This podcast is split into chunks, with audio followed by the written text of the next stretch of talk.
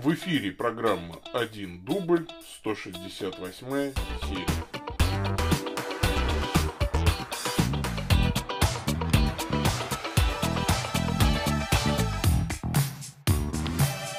Во имя Отца и Сына и Святого Духа.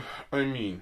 Боже, одари нас совершенным самоотречением и великой любовью к кресту Твоему. Сподобь нас всегда достигать вечного созерцания славы Твоей через Господа нашего Иисуса Христа, Твоего Сына, который с Тобой живет и царствует в единстве Святого Духа, Бог во веки веков. Аминь. Аминь. Аминь, друзья мои, дорогие мои, хорошие, аминь. Привет, дорогие мои ютуб-зрители, привет, дорогие подкасты-слушатели. С вами сегодня я, снова, как и всегда, Павел Бегичев, старокатолический митрополит церковной провинции святого Михаила Архангела. И это 168 серия моих ответов на ваши вопросы. Вопросы присылайте по адресу вопрос.1.дубль собака gmail.com. А, значит, соответственно, э, также можно их присылать вот в этот вот чат. А, а кстати, что-то я отключил-то чат-то. Мне же чат-то надо же смотреть. Угу. Так. Я же его отключил. Осмотреть же мне надо. А я отключил. Так. И вот я включил. Осмотреть пока не буду. А если нажать чат видны все сообщения, тогда они видны. Ага, все.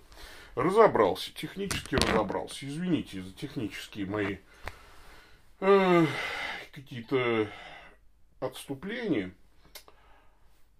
Не откладывая дело в долгий ящик, откроем-ка мы пошту и начнем, пожалуй. Так, что у меня здесь? Кстати, мне это сегодня вдруг возникла мысль, не посмотреть ли спам. Нет, в спаме у меня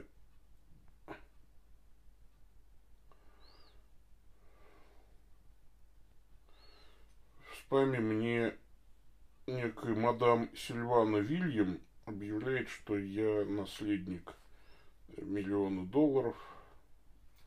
А еще мне... Да, вот еще тут из Западной Африки тоже мне миллион долларов хотят оставить. Ну, это ладно. Так, в спаме ничего интересного. Хоть бы кто-нибудь на самом деле мне что-нибудь оставил, а? Ты смотри. Так, как теперь в, обратно войти в почту-то?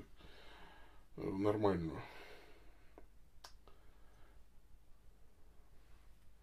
Почему все ящики? Мне не надо все ящики.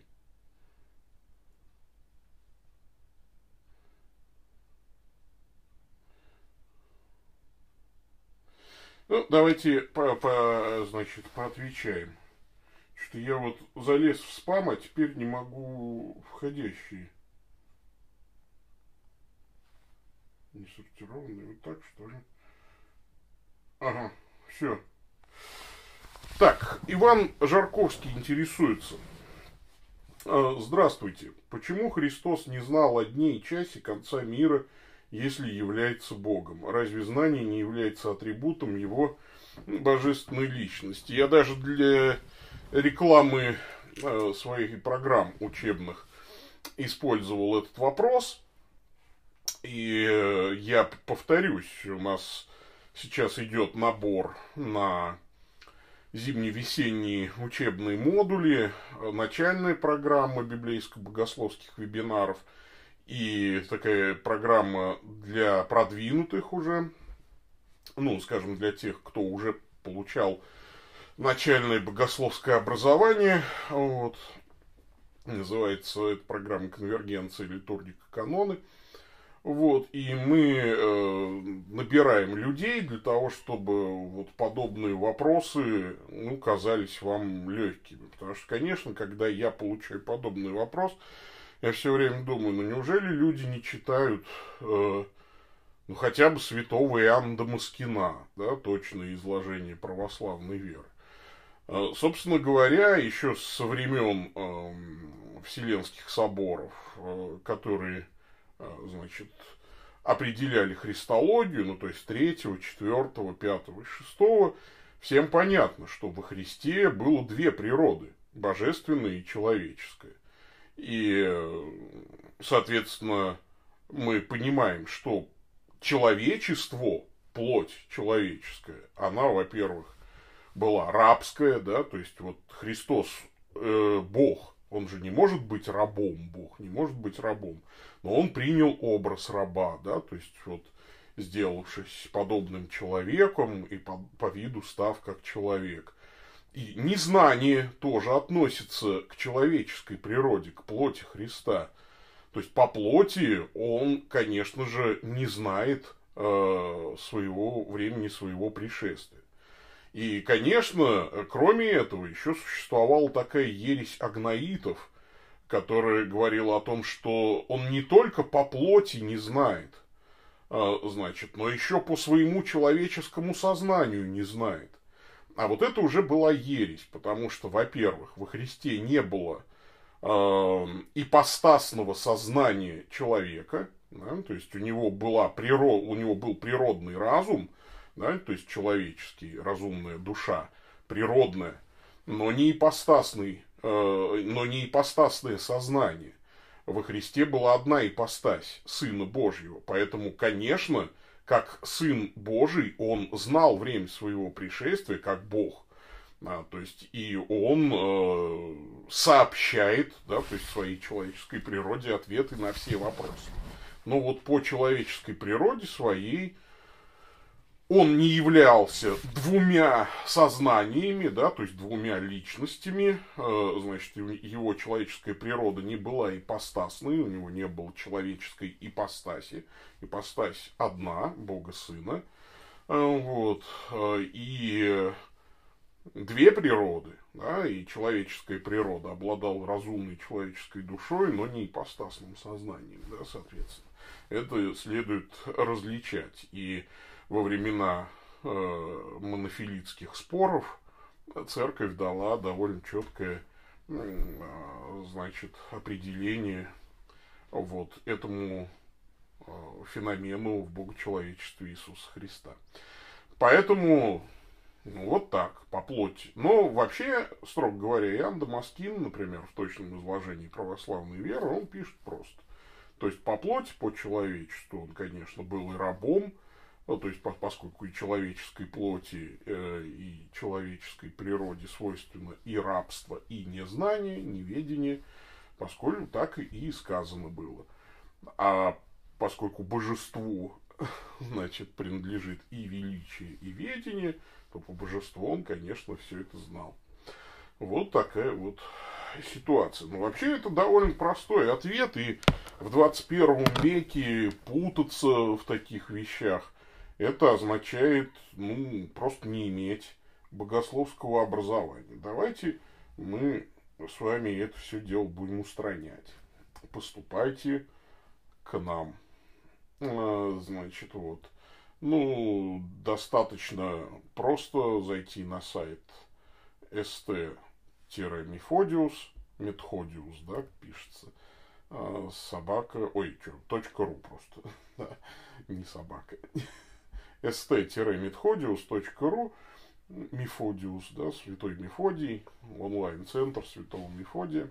Можно просто погуглить и найти. Вот, это бывший межконфессиональный институт Святого Мефодия, Евангелический институт Святого Мефодия. Ну, в общем, такая вот ситуация. Пойдем дальше. Вот Олег, человек Олег интересуется. Владыка Павел, здравствуйте. Сегодня наткнулся на полемику с участием свидетелей Иеговы. Некоторые доводы мне показались интересными, хотя больше похожи на демагогию. хотелось бы знать, как лучше отвечать на подобные заявления, потому что когда тебя ими резко грузят, впадаешь в некоторые ступоры. Так вопрос. Вот опять вопросы, да, то есть это вопросы от человека, который, судя по всему, не проходил никогда систематически такую штуку, как апологетика. Ну, значит, вот религовеческая в данном случае апологетика. Ну, потому что, конечно, у меня вот подобные там заявления свидетелей Иеговы не возник, ну, как бы не вызывают никакого ступора, я уже на автомате отвечаю, потому что вообще свидетели Иеговы отличаются крайне скудной фантазией и ну, то есть, мало того, что эта ересь вообще просто базируется на древних арианских каких-то постулатах, то есть ничего нового там не выдумано. Вот, а уж ответы арианам даны давно-давно, и, конечно, в этом смысле вот поступайте опять же к нам, чтобы также просто даже уже на уровне рефлекса отвечать свидетелям Иеговы. Свидетели заявляют, что Бога нельзя убить или воскресить. В Библии же многократно говорится, что Иисуса убили или что Он воскрес. А поскольку Иисус это Бог, то как такое возможно? А, вот и смотрите, действительно, божество, божественную природу Иисуса Христа убить невозможно, она нетленна, она не потерпела тление. Но Бога-человек, Бога-человек Иисус, да, э, а, тем не менее умер, да, и в Библии есть несколько теопасхистских э, выражений, да, там, э, власти века сего, не распяли бы Господа славы, да, то есть, если бы знали, то не распяли бы Господа славы. Господь славы был распят. Да, или пасти церковь Господа и Бога своего, которую он приобрел себе кровью своею, Разве у Бога есть кровь и так далее? Да, Бог пострадал на кресте. А Бог умер, да, так же, как можно сказать, что Бог родился. Бог умер на кресте, был распят. Но чем страдал Бога-человек, Христос? То есть на вопрос, кто пострадал на кресте и кто умер, мы говорим Бога-человек, а, Иисус Христос. Но чем он страдал? Он страдал плотью то есть страдал своей человеческой природой. Вот это тоже очень важный э, вопрос, который вообще-то ну, как бы находится в самых начатках христологии. То есть это то, что в христологии проходит в первую очередь, когда получается систематическое богословское образование. Кто пострадал? Бог-человек. Чем он пострадал? Он пострадал плотью, человеческой природой. При этом человеческая природа его была э, способна умереть, да, и что такое смерть? Это разделение тела с душою, но при этом божество Христа, да, то есть не оставило ни его тело в момент смерти, когда душа была с телом разделена, ни его души. То есть э, Божья и человеческая природы – действительно в нем соединились не слиянно и неизменно, но также нераздельно и неразлучно. То есть ни тело не покинуло, э, значит, божество, э, ну, божество не покинуло тело Иисуса Христа, и душу его оно не покинуло, и так далее. И опять же, смотрите Иоанн Дамаскина точное изложение православной веры. Второе. Иисус воскрес или его воскресил Бог Отец. Если утверждает, что сам собой Христос воскреснуть не мог, а значит он не Бог. Ведь Бог не нуждается, чтобы его кто воскрешал. Сам в себе имеет дыхание жизни и так далее. А вот здесь можно сказать свидетели моего, вы заблуждаетесь, не зная Писаний и силы Божьей. Но неужели, э, вот правда, я вот все время думаю, ну неужели правда христиане не знают по крайней мере, одного текста из Священного Писания, в котором говорится, что Христос сам себя воскресил.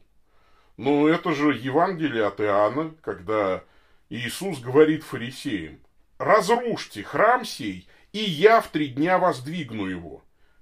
Да, действительно, несколько раз говорится о том, что Бог воскресил Иисуса, и вообще по отношению к воскресению Иисуса используется греческий глагол э, страдательного залога. Да, Иисус не столько воскрес, сколько действительно воскрешен, написано, да, Богом. Опять же, но божественная природа Христа, да, она же неотделима а, от, она единосущна божественной природе Отца. То есть природа Святой Троицы, она же едина, ипостаси различны, а природа едина. И в этом смысле, конечно, да, Бог Отец воскресил Христа, но Христос говорит, и я воскрешу себя, да, то есть вы разрушите храм сей, и Иоанн говорит, а он говорил о храме тела своего. Вот, вы разрушите храм сей, и я в три дня воздвигну его. Ну, неужели это, вот как, это же в Священном Писании есть, и это опять же проходит ну, просто на первом курсе, э, вот прям вот на уровне библейской школы. Да, поэтому поступайте, пожалуйста, все к нам учиться. Я вам серьезно говорю, это вот, э, я вот, чем больше про, про, пролистываю Facebook, да, тем больше я вот ужасаюсь. Ну, неужели никто никогда не учил? Неужели вот, э, вот мы дошли до этого? Потому что вот 90-е годы, я помню, мы все хотели учиться, вот, вся молодежь хотела учиться.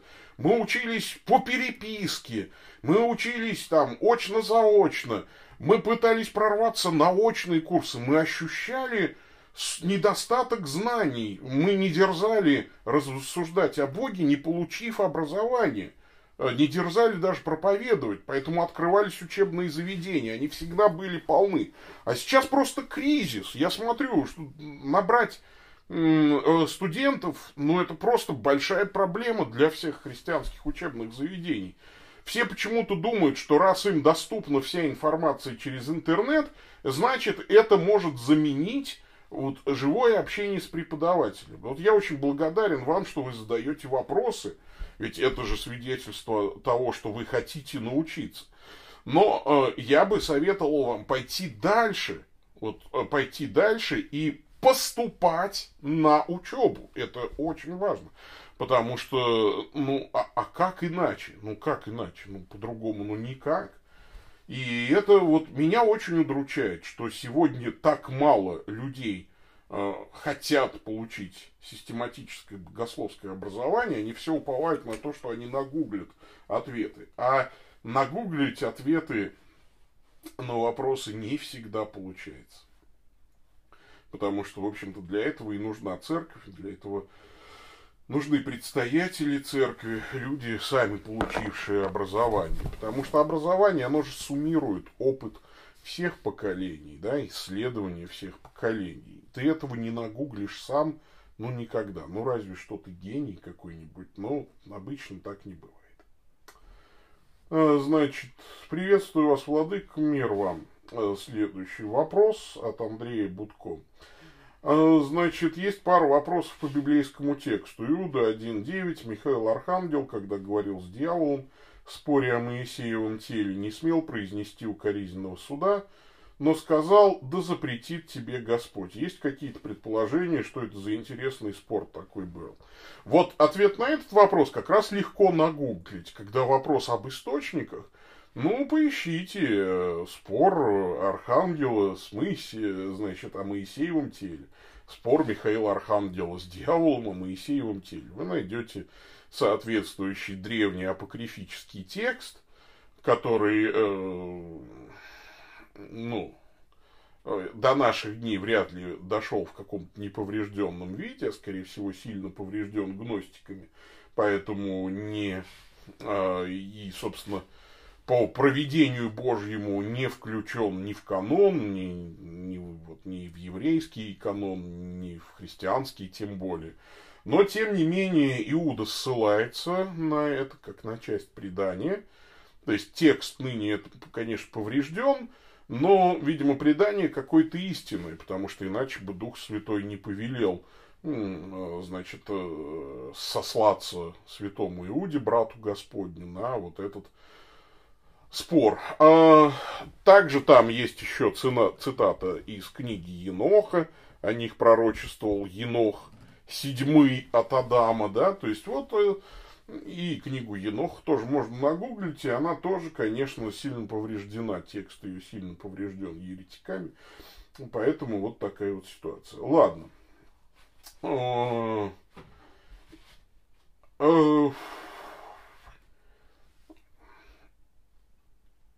А, что касается спора о Моисеевом теле, это как, ну, там, как бы известные э, коллизия того, почему никто не знает место погребения Моисея, для того, чтобы из могилы Моисея не сделали ну, какой-нибудь идол. Очень важно было сохранить это место в тайне, потому что Моисей величайший из пророков.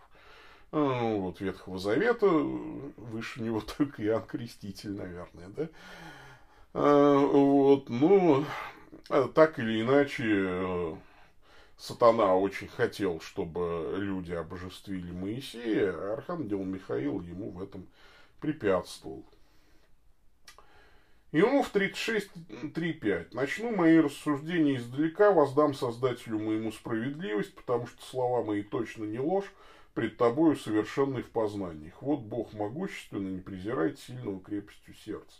Здесь Илюй считает совершенным в познаниях себя или все-таки Бога, как бы указывая на него? Конечно, Бога. Ну вот, воздам Создателю моему справедливость, вот Бог могущественный, ну и так далее. То есть контекст на это указывает. И также косвенно на это указывает, что, э, значит, Елеуй не, наход... не упоминается э, Господом в списке тех, кто неправо говорил о нем. То есть там только три, э, значит, друга Иова. Елифас, Велдат и Сафар. Такая вот ситуация. Пойдем дальше. Э, Максим.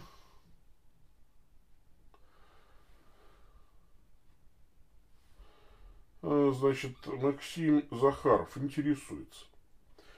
Владык Павел, доброе утро. Вопрос в продолжении моего прошлого вопроса с проведения во храм. В целом ответ понятен, но кое-что хочу уточнить. Как вы считаете, Мария все же входила во святая святых, или в предании имеется некоторая аллегория, неточность толкования? Просто, на мой взгляд, в отличие от остальных описанных знамений, это событие, если бы оно было, имело бы имидж скорее скандальный, чем чудесный.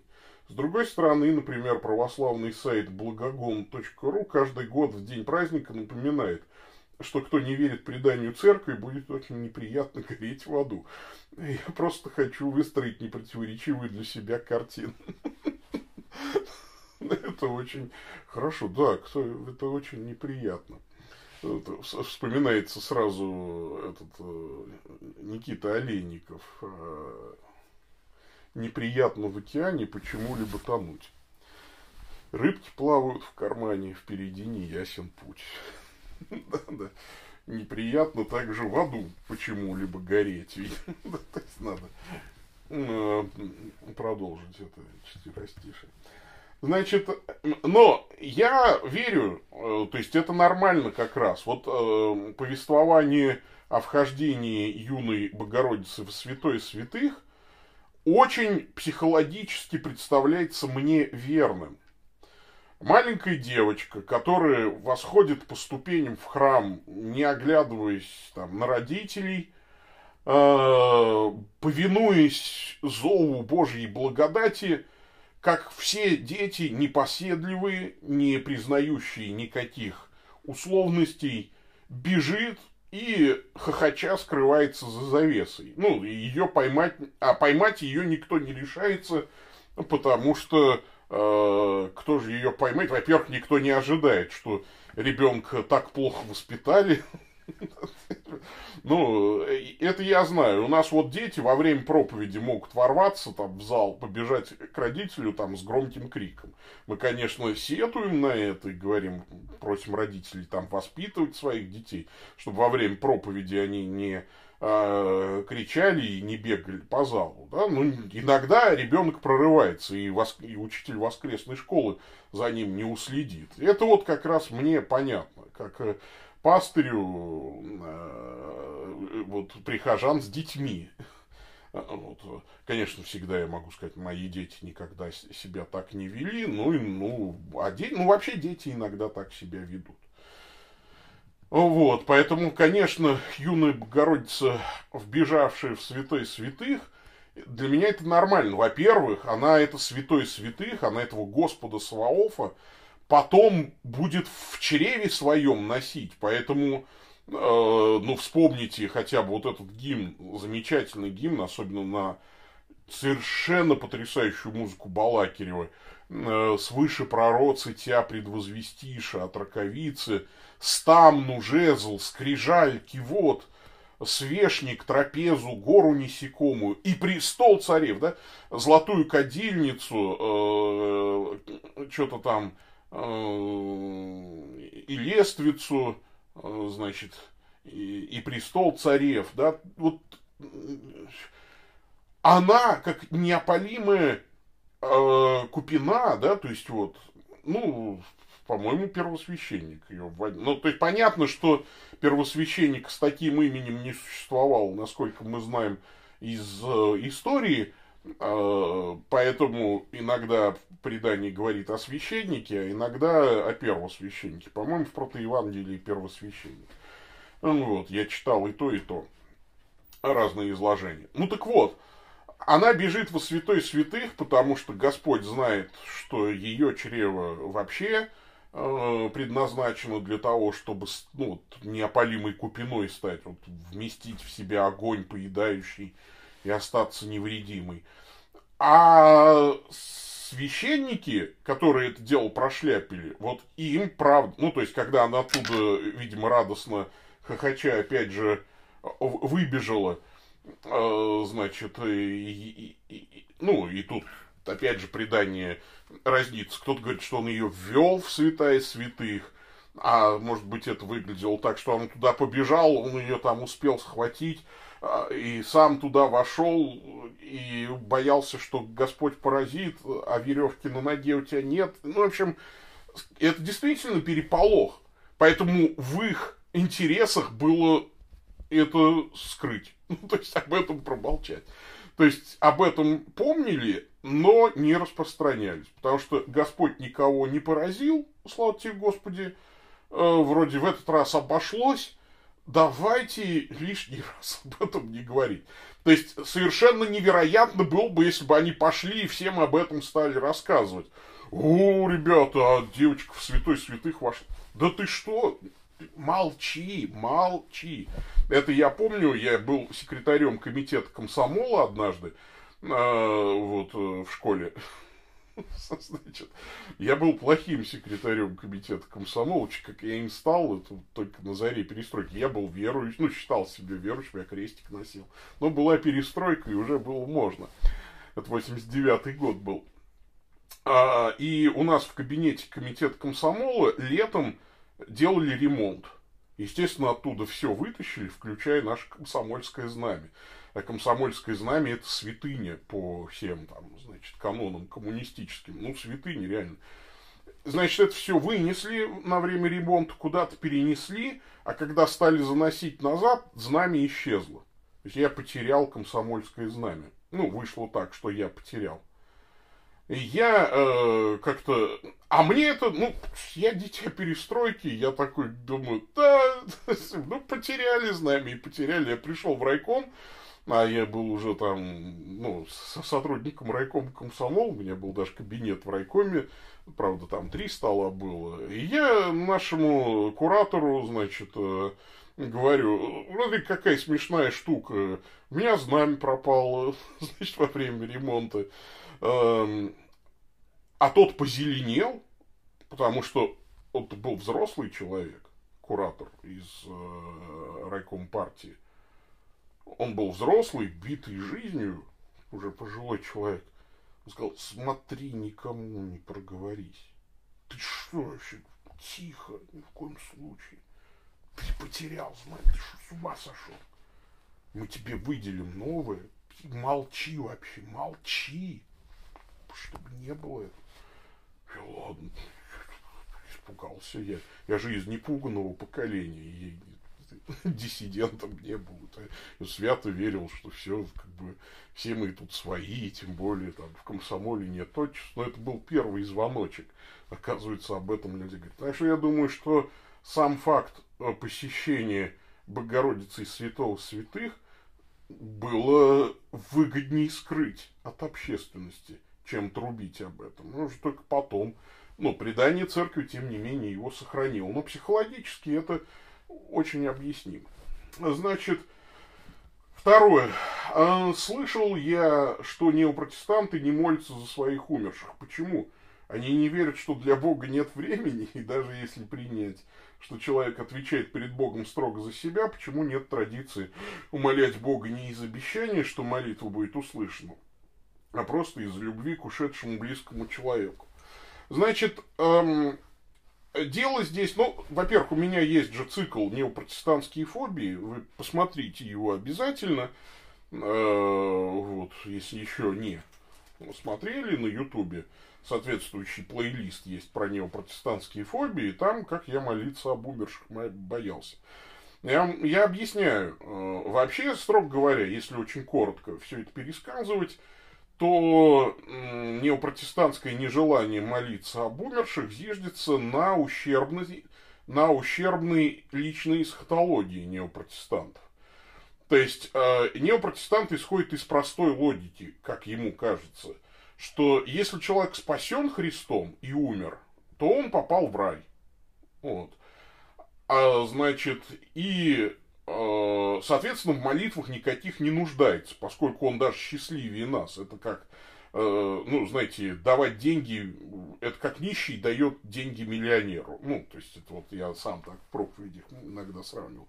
Ну, типа, как ты можешь, вот, у тебя есть там 10 рублей, ты 3 рубля даришь миллионеру.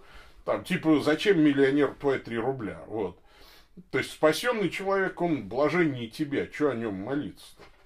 А если человек попал в ад, то оттуда уже в рай перейти нельзя, и страдания его в аду облегчить нельзя. Так, и тем более, что тогда о нем молиться-то? О нем можно там плакать, скорбеть, а молиться нельзя, потому что все равно ничего не изменишь. Что толку-то? Вот. И это, э, как я уже вот сейчас сказал, это ну, просто ущербная личная эсхатология, которая не учитывает целого пласта свидетельств священного писания на эту тему. Ну, в частности, она не учитывает. Э, вернее, как, протестант, любой неопротестант, конечно же, знает такие тексты священного писания, как, э, впрочем, сам спасется, но как бы из огня, э, также всем человекам положено умереть однажды, а потом суд. Всем нам должно явиться предсудилище Христово, чтобы каждому получить, соответственно, тому, что он делал, живя в теле, доброе или худое. При этом вот положено умереть, а потом суд, здесь неопротестант, и вот эти тексты, да, про, э, значит, день покажет, э, кого дело какой строй получит награду, а у кого дело сгорит, тот потерпит урон. Впрочем, сам спасется, но как бы из огня. Это прилагается к верующим, но это прилагается к верующим, эм, и считается вообще, что вот это судилище Христово, оно произойдет во время второго пришествия Христа. Хотя, собственно говоря, ничего в тексте на это не намекает. А, вот здесь тексты вообще не говорят о втором пришествии Христа. То есть они говорят о том, что это произойдет после смерти. И вот этот вот суд и так далее. А, потом, опять же, есть путаница в терминологии. Вот то, что называется ад, и протестанты, и православные считают это временным заключением. Да? Потом будет озеро огненное, и смерть и ад отдадут мертвых и будут ввергнуты там в озеро Огненное. Уже из озера Огненного нет э, точно никакого перехода. Но э, православные адом называют то, что католики называют чистилищем. То есть из ада можно попасть в рай по некоторым православным высказываниям. Ну, то есть можно вымолить человека из ада в рай. То есть для протестанта это, э, ну, как бы невозможно, потому что ну, есть же история о богаче и Лазаре, из ада в рай не переходят, да, там и так далее. Но опять же путаница в терминах. Потому что, когда мы молимся о христианах, мы-то молимся о том, чтобы они вот это судилище Христово прошли, э, ну, как бы, наиболее комфортным для себя образом.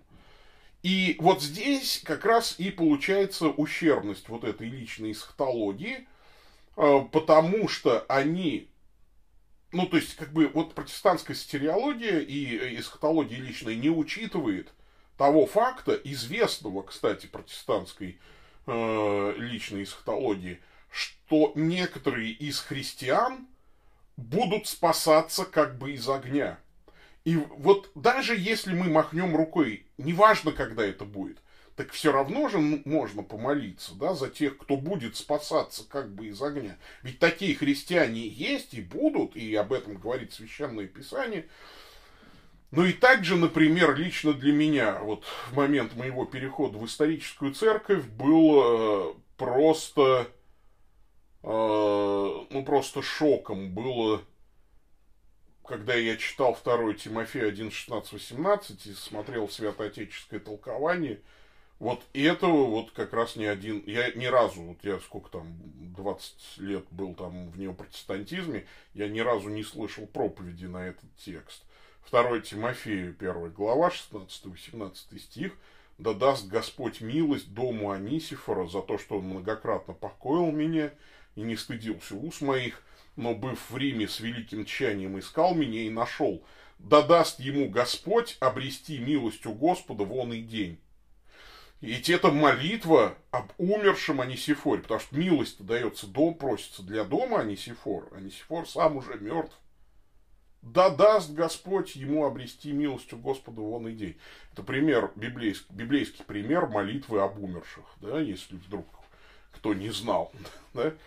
Э, да даже если предположить, что Анисифор был жив на тот момент, то все равно Павел молится о том, чтобы в день, когда ему предстоит, будет предстоять, да, то есть вот проходить судилище Христов, Господь дал ему особую милость. То есть Павел молится о милости для человека, который будет проходить судилище Христово. И это было для меня лично вообще шоком. Просто я вообще, я, я сидел вот просто опустошенный. Как так? Я 20 лет не молился об умерших, а апостол, Павел молился. А я считал себя протестантом и живущим по Писанию. Ну, это что ж, это шок, да.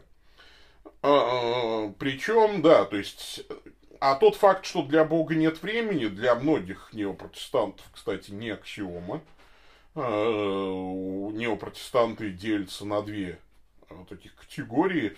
Одни, которые верят в темпоральную вечность, ну, как бы, а другие в атемпоральную вечность. Вот, и... Э, так, что произошло? Тут мне звонит кто-то, какой-то спам, видимо. Так, не прош... Да, так. Нет, да, не, не нарушилось э, не нарушился стрим. Ну и вообще просто помолиться за того, кто ушел да, в поездку. Ну вот я опять же там цитировал э, Епифания Кипрского. Живые, оставшиеся на земле, веруют, что отшедшие и умершие не лишены бытия, но живы перед Богом, как Святая Церковь научает нас о путешествующих братьях молиться – с верой и упованием, что совершаемые о них молитвы полезны им, так надо бы разуметь и о молитвах, совершаемых об отшедших из мира сего. Ну, то есть мы молимся, да, о тех, кто... Опять же, вот это мой любимый, мое любимое музыкальное произведение, оратория, ораторий, оратория, нет, или кантата, господи, Иоанн Дамаскин, кантата Иоанн Дамаскин, да, э, э, Танеева. Иду в неведомый мне путь, иду меж страха и надежды. Мой взор угас, остыла грудь, не внемлет слух, сомкнуты вежды. Пойдем дальше. Сергей Сухов интересуется. Владыка, добрый день. Спасибо за программу. Всегда ожидаю нового выпуска. Спасибо, дорогой. У меня вопрос такого характера. Что значит не судить человека в моей практической христианской жизни. Христос сказал, не судите и не судимы будете. Но мы читаем, как апостол Павел назвал первосвященника стеной подбеленной, хотя и извинился. Ну, в общем, ладно. Далее мы читаем, как он высказался об Александре Меднике, Александр Медник много сделал мне зла. В чем мой вопрос? Где грань между осуждением и оценкой личности? Можем ли говорить о человеке плохой и при этом не осудить его? Вот смотрите, Христос говорит, не судите, да не судимы будете, не осуждайте и не будете осуждены, прощайте и прощены будете. То есть, э, что имеет в виду, то есть Христос уточняет при помощи некоторых вот, дополнительных высказываний эту мысль. Что значит не судить? Это значит не осуждать, чтобы не быть осужденными. Да? То есть что в этом смысле осуждение это вынесение приговора. А прощайте и прощены будете. Это вынесение приговора с, э, с непрощением, что называется. Да? То есть это окончательный приговор, который, как это, обжалованию не подлежит. То есть я не просто говорю, что человек поступил плохо, я выношу ему приговор, который может вынести единственно только Бог. И самое главное, я не оставляю ему а, право на апелляцию, что называется, да, то есть я считаю, что этот приговор в моих глазах обжалованию не подлежит. Вот так нам запрещено судить. При этом Господь Иисус Христос говорит, не судите по наружности, но судите судом праведным. А, вот, это очень тоже интересная такая вещь. А, апостол Павел говорит, посему не судите никак, доколе не придет Христос и не осветит все скрытое, значит, а, вот, всесердечные намерения. А, в-третьих, Яков говорит, не сетуйте, братья, друг на друга. Вот судья стоит у двери. Ну, вот из всего, э, вот это просто то, что мне вспоминается прямо вот сейчас, да, по ходу размышлений, из всего этого мы делаем вывод, что, конечно, особенно если ты, например, предстоятель церкви, тебе приходится судить, да, ну, потому что ты должен разбирать дела пресвитеров, вот я как епископ, ты должен, э, значит, там, тяжбы какие-то решать, вот. ну и так далее. То есть тебе приходится рассуждать и так далее, судить о людях, более того, о еретиках, о людях, которые могут э, принести вред церкви Христовой, о людях, которые могут действительно быть опасными.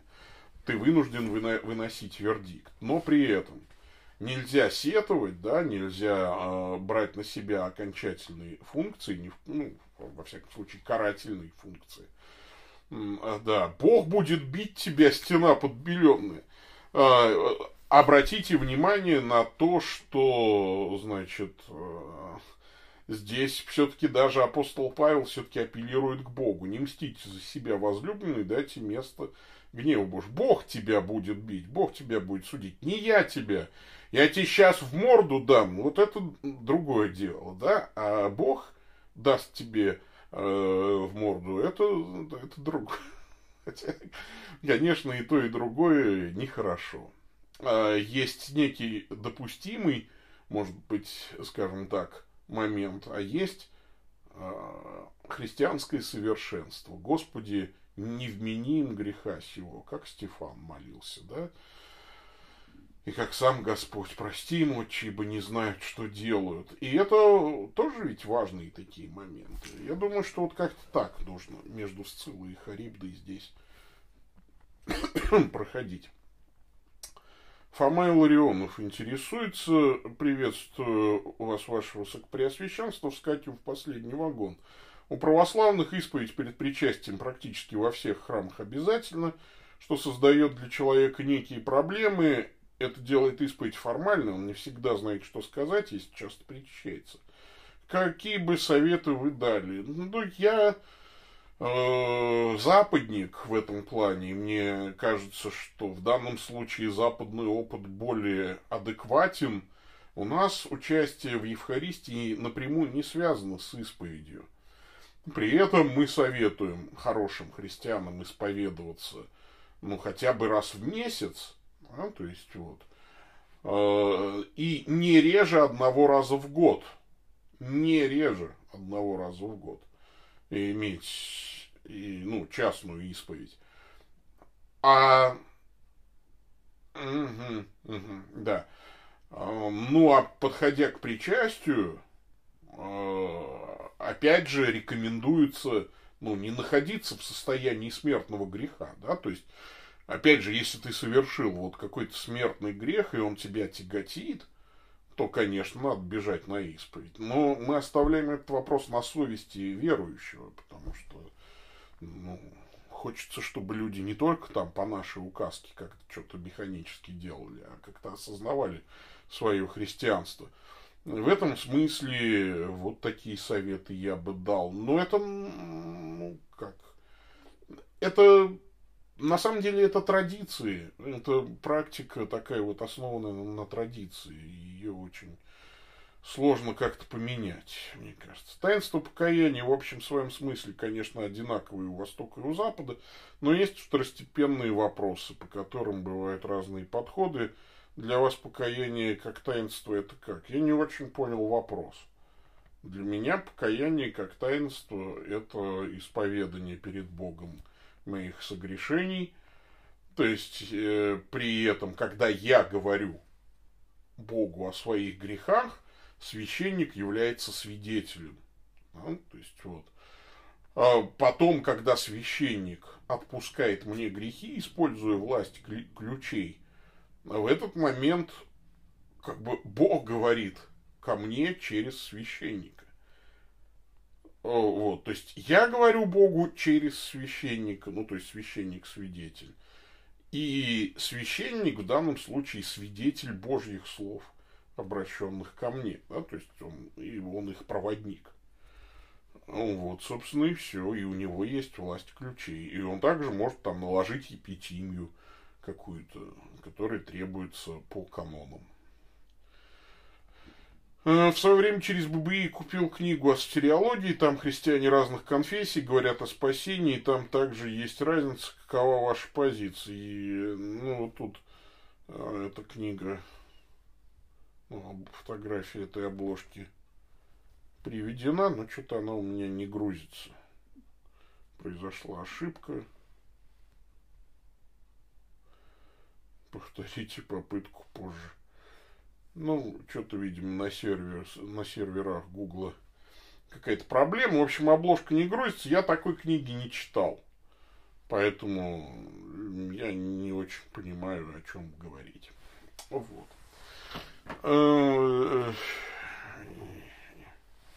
так, что у нас тут с чатом-то творится? Давайте, потому что вопросы в, эти, в этой кончились э, в почте. Так, Илья Николаевич, в наше финансово нестабильное время учеба зависит не только от желания, но и от возможностей. Вот стыдитесь, пожалуйста, Илья Николаевич, стыдитесь. Вот я учился, э, я поступил учиться в 1996 году. Поступил. Мое состояние и состояние финансов, э, значит, в России – было гораздо более плачевным, чем сейчас. Мы бежали на другой конец города, чтобы купить шпроты в масле. Вот, кстати, это мой ужин. Вот такую баночку шпрот невозможно было достать. Если ее где-то выкидывали, да еще чуть-чуть подешевле, нет, достать уже было возможно в 96 году но она стоила дорого. А вот подешевле, что-нибудь подобное, да, это надо было ехать и искать на рынок куда-нибудь. Слушайте, вы меня просто, пожалуйста, вот даже не это, не говорите мне. Платил ли я что-либо за учебу? Лично я не мог вообще ничего заплатить. Поэтому как мы все поступали? Мы все искали спонсоров. Мы все искали спонсоров. У меня была даже реклама такая, да, когда я там говорил о том, что вот поступайте к нам на учебу, там, потому что вот это очень важно. Значит, и тут ко мне подходила моя дочь, говорил, пап, дай 500 рублей, пожалуйста, мне очень надо. Я говорил, дочь, ну я же ролик рекламный записываю, там, Ну, типа, он говорил, ну, мне очень надо. Я ей давал 500 рублей в кадре, и она уходила. Я говорил, вот это ответ на вопрос, где взять деньги. Если у вас нет денег, чтобы заплатить за учебу, попросите их у кого, э, попросите у тех, у кого они есть. А, ваша церковная община может помочь вам. Во-первых, э, это если говорить там о таких э, как-то вот учебных заведениях, где берется фиксированная плата за учебу. Что касается нас, у нас берутся пожертвования. Причем это просто, ну что называется, вообще копейки. Вот я сейчас э, прохожу один курс, значит, по, ну, такой редакторский курс, мне редактуру, скиллы в, в редактуре русского языка надо прокачать. Вот он стоит в пять раз дороже пять раз дороже, чем обучение у нас на, э, значит, в нашем онлайн-центре. В пять раз дороже, в пять, в пять раз. И это позиционируется как типа очень дешевый курс обучения. Вот мы просим жертвовать 3000 в месяц. Да, то есть вот такой, ну, как бы нижний порог, ниже которого, ну, нет смысла просто, да. И то не все жертвуют. Я не проверяю, кто чего там мне пожертвовал, но я регулярно оказываюсь в долгах после всех наших учеб. То есть я беру кредит и как бы вот оказываюсь в долгах. И вам не стыдно вообще вот говорить об этом? Ну, то есть, Илья Николаевич, нестабильное время, учеба... Мы учились в гораздо более нестабильные времена. И отбою от желающих учиться не было. Вот подумайте об этом, пожалуйста. И не позорьтесь, я вас очень прошу, дорогой Илья Николаевич. Ну, простите меня за то, что я вот так себя веду, но это просто ни в какие ворота не лезет. Да, мы искали спонсоров, искали, и за рубежом искали, и так далее, но и, и, и церкви просили, э, братья и сестры, вот мы учиться, нам вот... Я просто в шоке, конечно. И сейчас вот даже при том, что мы просим жертвовать, да, у нас нет фиксированной платы за учебу. То есть я пароли от э, класса высылаю вообще всем. И прошу там 3000 в месяц. Это вообще, это, это вот настолько мало.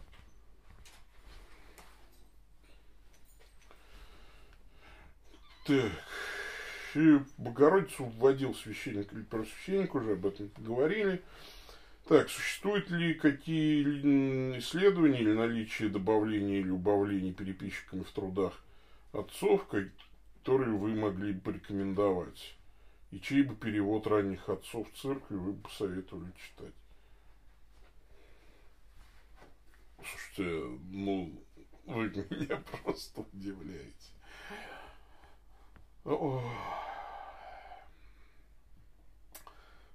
Поступайте учиться поступайте учиться и не задавайте таких вопросов. Как христианство относится к изучению истории, каков ее христианский смысл, стоит ли изучать мирскую историю, если она началась с грехопадения, является собой множество грехов людей. Э, значит, э, к изучению истории христианство относится положительно естественно, что значит мирская история? Ну, в том смысле, что это не история церкви. История церкви это просто отдельная дисциплина, под вид истории. Есть просто история. Да? Ну, вот, есть разные исторические концепции, конечно, да, и так далее. Потому что в моей молодости история преподавалась, исходя из марксистской концепции, там, ну, вот, из теории формации, о том, что первобытно-общинный строй сменяется э, рабовладельческим, рабовладельческий сменяется феодальным, потом наступает капитализм и высшая стадия капитализма империализм, потом социализм и высшая э, форма коммунизм. Ну и так далее. Ну, э, и вот вся история рассматривалась вот такой эволюционный процесс. Ну, то есть это одна из концепций, конечно, неверная совершенно. Ну, ну и так далее. Поэтому, например, с точки зрения вот всяких таких дурацких концепций, может быть, и не полезно изучать историю, а с, точки зрения других, может быть, и полезно, а может быть, и полезно знать и то, и другое. Тем более, если ты историк. Я лично историю очень люблю. Когда Земля все дела в ней сгорит, разве будет иметь смысл помнить прошлое? Э, это что значит? Когда Земля и все дела на ней сгорят, мы все будем помнить прошлое в совершенстве и знать его как раз не так, как нам марксистско-ленинская историография завещала. Вот, собственно говоря, и все что я хотел сказать, и ответы и вопросы все закончились. Поэтому пишите по адресу 1. вопрос.1.дубль собака gmail.com а, Поступайте к нам на наши учебные программы. Я, наверное, заброшу в описании к этой серии нашу рекламу. Еще сегодня в телеграм-канале напишу. В общем, поступайте к нам. Поступайте учиться. Ну, вот. Э, и сейчас нам самое время помолиться молитвой дневного часа. Во имя Отца и Сына и Святого Духа. Аминь. Господи, милостиво внемли голосу молений наших и просвети тьму сердец наших благодатью пришествия Твоего Сына, который с Тобой живет и царствует в единстве Святого Духа, Бог во веки веков. Аминь. Аминь. Всем пока-пока.